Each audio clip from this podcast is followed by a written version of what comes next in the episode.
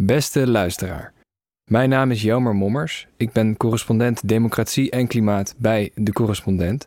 En het verhaal dat ik nu voor je ga lezen gaat over de aanpak van armoede, ongelijkheid en klimaatverandering. Een gezond klimaat en een einde aan de armoede. Ze kunnen samengaan, blijkt uit steeds meer ontwikkelingen, zolang we maar vol inzetten op een groene economie. Dat is niet pijnloos, maar een snikhete planeet doet nog veel meer pijn. Hier komt ie. Groeien of krimpen? Voorstanders van degrowth en groene groei staan in het klimaatdebat steeds vaker lijnrecht tegenover elkaar. Groene groeiers geloven in economische groei en innovatie om binnen planetaire grenzen te blijven en armoede te verlichten. Ontgroeiers geloven dat krimp, degrowth, de enige manier is om binnen planetaire grenzen te blijven. Zij willen armoede oplossen door herverdeling van rijk naar arm en ze hebben gemengde gevoelens over de zegeningen van innovatie. Wie heeft er gelijk? Met de steeds heviger weersextremen die het hardst aankomen bij mensen die in armoede leven, is een goed antwoord op die vraag belangrijker dan ooit. En juist als we de groei- of krimpkwestie benaderen vanuit het armoedevraagstuk, wordt duidelijk hoe lastig het antwoord is, of misschien moet ik zeggen hoe lastig het antwoord was. Vooruitgang is een kannetje benzine. Dat kreeg ik te horen toen ik in 2016 een serie interviews deed met Shell-medewerkers. Ik vroeg hen waarom ze te midden van de klimaatcrisis voor een olie- en gasbedrijf werkten. Omdat ik de wereld beter maak, zeiden ze. Een van hen had het met eigen ogen gezien tijdens een fietstocht door India.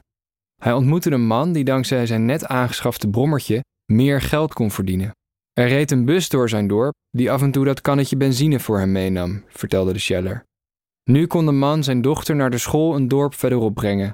Olie en gas betekenden vooruitgang.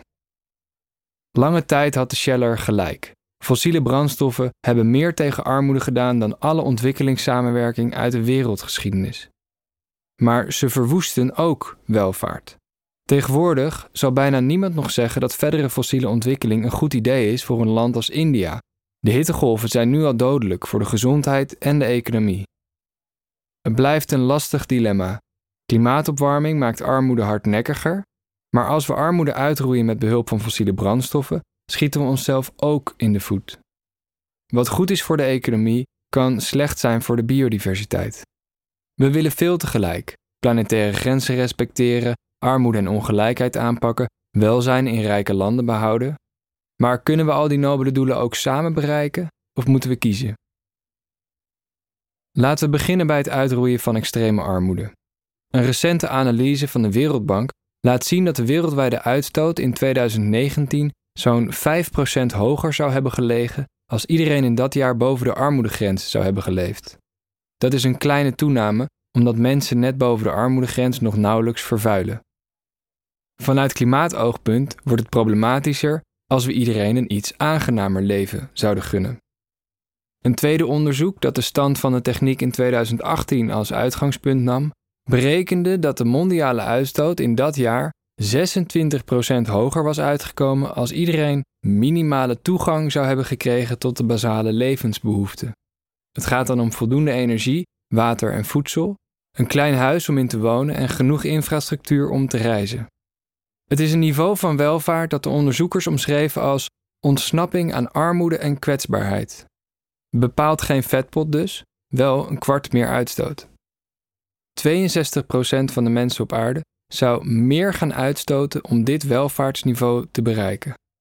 Maar hun extra druk op het klimaat zou nog steeds minder zijn dan wat de rijkste 4% nu jaarlijks uitstoot.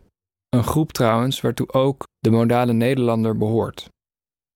Deze cijfers laten zien hoe ongelijk inkomen en uitstoot verdeeld zijn. Er zijn simpelweg veel meer armen dan rijke mensen. De eerlijke route lijkt dan wel duidelijk. Rijke landen moeten veel minder gaan uitstoten, zodat armere landen de nodige ruimte krijgen om zich aan de armoede te ontworstelen, met fossiele brandstoffen indien nodig. Ontwikkelende economieën zoals India hebben jarenlang opgeroepen tot zo'n herverdeling van de uitstoot. Ook voorstanders van krimp pleiten hier de laatste tijd veelvuldig voor. Zij erkennen dat het aanpakken van klimaatverandering in de kern een verdelingsvraagstuk is. Om de opwarming onder de 2 graden te houden, moeten alle landen namelijk gezamenlijk binnen het resterende koolstofbudget blijven. Wat de een in de dampkring brengt, moet de ander onder de grond houden. Zou het helpen als rijke landen de broekriem aantrokken? Ja, zeker. Als iedereen op aarde verplicht zou worden te leven op het genoemde minimale welvaartsniveau, zou de mondiale uitstoot significant dalen. 30% minder bij de stand van de techniek in 2018. Maar is dat ook realistisch? Nog even los van hoe je zo'n versobering democratisch organiseert, willen we dat? Voor Nederlanders zou het betekenen 60% minder vlees, 85% minder stroom, half zoveel reiskilometers en veel kleinere huizen. Nederlanders wonen nu gemiddeld met z'n tweeën op 100 vierkante meter. Ze zouden met z'n vijven op 75 vierkante meter moeten gaan wonen. Dat is het welvaartsniveau dat de wetenschappers ontsnapping aan armoede en kwetsbaarheid noemden. Nogmaals, willen we dat? Kan een politicus er verkiezingen mee winnen? Zelfs als je zulke krimp uitsmeert over een periode van 30 jaar, lijkt dat niet heel realistisch, constateerde collega Jesse Frederik onlangs in zijn kritische analyse van de degrowth-beweging. Mensen willen het gevoel hebben erop vooruit te gaan. En los van de vraag of we het willen, we kunnen ons helemaal geen structurele economische krimp permitteren. Eén recessie is al een probleem. Hoe rijk we als land ook zijn, we hebben nog steeds geld nodig om de publieke diensten te betalen waarvan we allemaal afhankelijk zijn, zoals zorg, onderwijs, rechtspraak en politie. Veel van die diensten worden duurder door stijgende arbeidskosten en dat betekent dat we economische groei nodig hebben, zeker met de vergrijzing en de kostbare investeringen in verduurzaming voor de deur. Ik zou graag willen dat het anders was, maar zo staan we er dus voor. Radicaal krimpen in rijke landen is politiek onmogelijk en economisch onwenselijk, terwijl zowel het tegengaan van mondiale ongelijkheid als economische groei in ontwikkelingslanden zorgt voor meer uitstoot. Hadden we maar de luxe de wereld van achter een tekentafel opnieuw te ontwerpen. Dan konden we de poet eerlijker verdelen, een economie uittekenen die niet zo sterk draait om consumptie en koopkracht en tegelijk het klimaatprobleem aanpakken. De ontgroeibeweging is de afgelopen tijd populairder geworden omdat ze dit sentiment vertolkt, die tekentafel denkt te hebben en het milieu belangrijker vindt dan de economie. Krimp mag politiek onrealistisch zijn, zeggen degrowthers. Het geeft tenminste ecologische garanties. Alleen met krimp zouden we binnen de planetaire grenzen blijven. Maar van de onderliggende aanname dat we wel moeten kiezen tussen een gezond klimaat en een groeiende economie, klopt steeds minder. Economische ontwikkeling en het respecteren van planetaire grenzen kunnen nu namelijk steeds beter samengaan, dankzij de opkomst van duurzame energie, schonere mijnbouw en de recycling van zeldzame metalen. En dat is goed nieuws. We konden extreme armoede al uitroeien zonder het klimaat veel verder te belasten. En we kunnen nu ook de wereldwelvaart verhogen terwijl we luchtvervuiling, grondstofgebruik en klimaatverandering aanpakken. We doen het nog niet voldoende, maar we kunnen het nu wel. Ontwikkelende economieën zoals India omarmen nu dit verhaal. Ze willen af van steenkool, ze willen verder groeien op groene energie. Rijke landen kunnen het fossiele tijdperk verlaten met behoud van welvaart en ze kunnen nog veel meer doen om arme landen te helpen bij hun verduurzaming. Is het een gelopen race? Natuurlijk niet.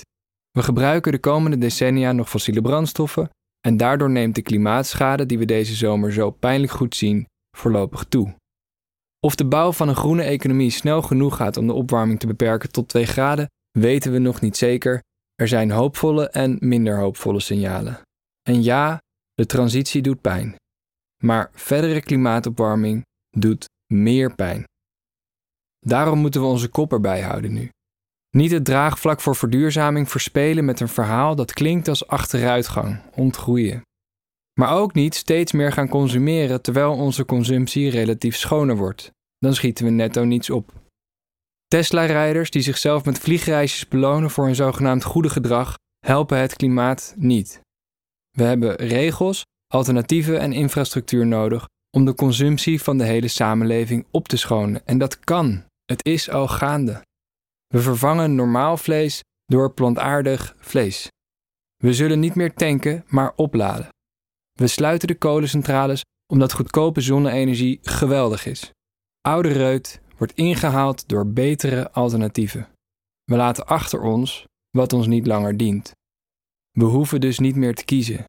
Onze toekomst op de blauwe planeet is een verhaal van meer, beter en eerlijker. Ik zou zeggen, schreeuw het van de daken. Hallo luisteraar, Rob Wijnberg hier, oprichter van de Correspondent. Geloven we nog in waarheid? Of geloven we alleen in onze eigen waarheid? In september verschijnt mijn nieuwe boek Voor Ieder Wat Waars. In de weken na verschijning vertel ik in een theatertour door het hele land hoe we allemaal onze eigen waarheid kregen. En hoe we weer tot een gedeelde waarheid kunnen komen. Wil je daarbij zijn? Ga dan naar decorrespondent.nl slash voor ieder wat waars. Of klik op de link in de show notes. Tot dan!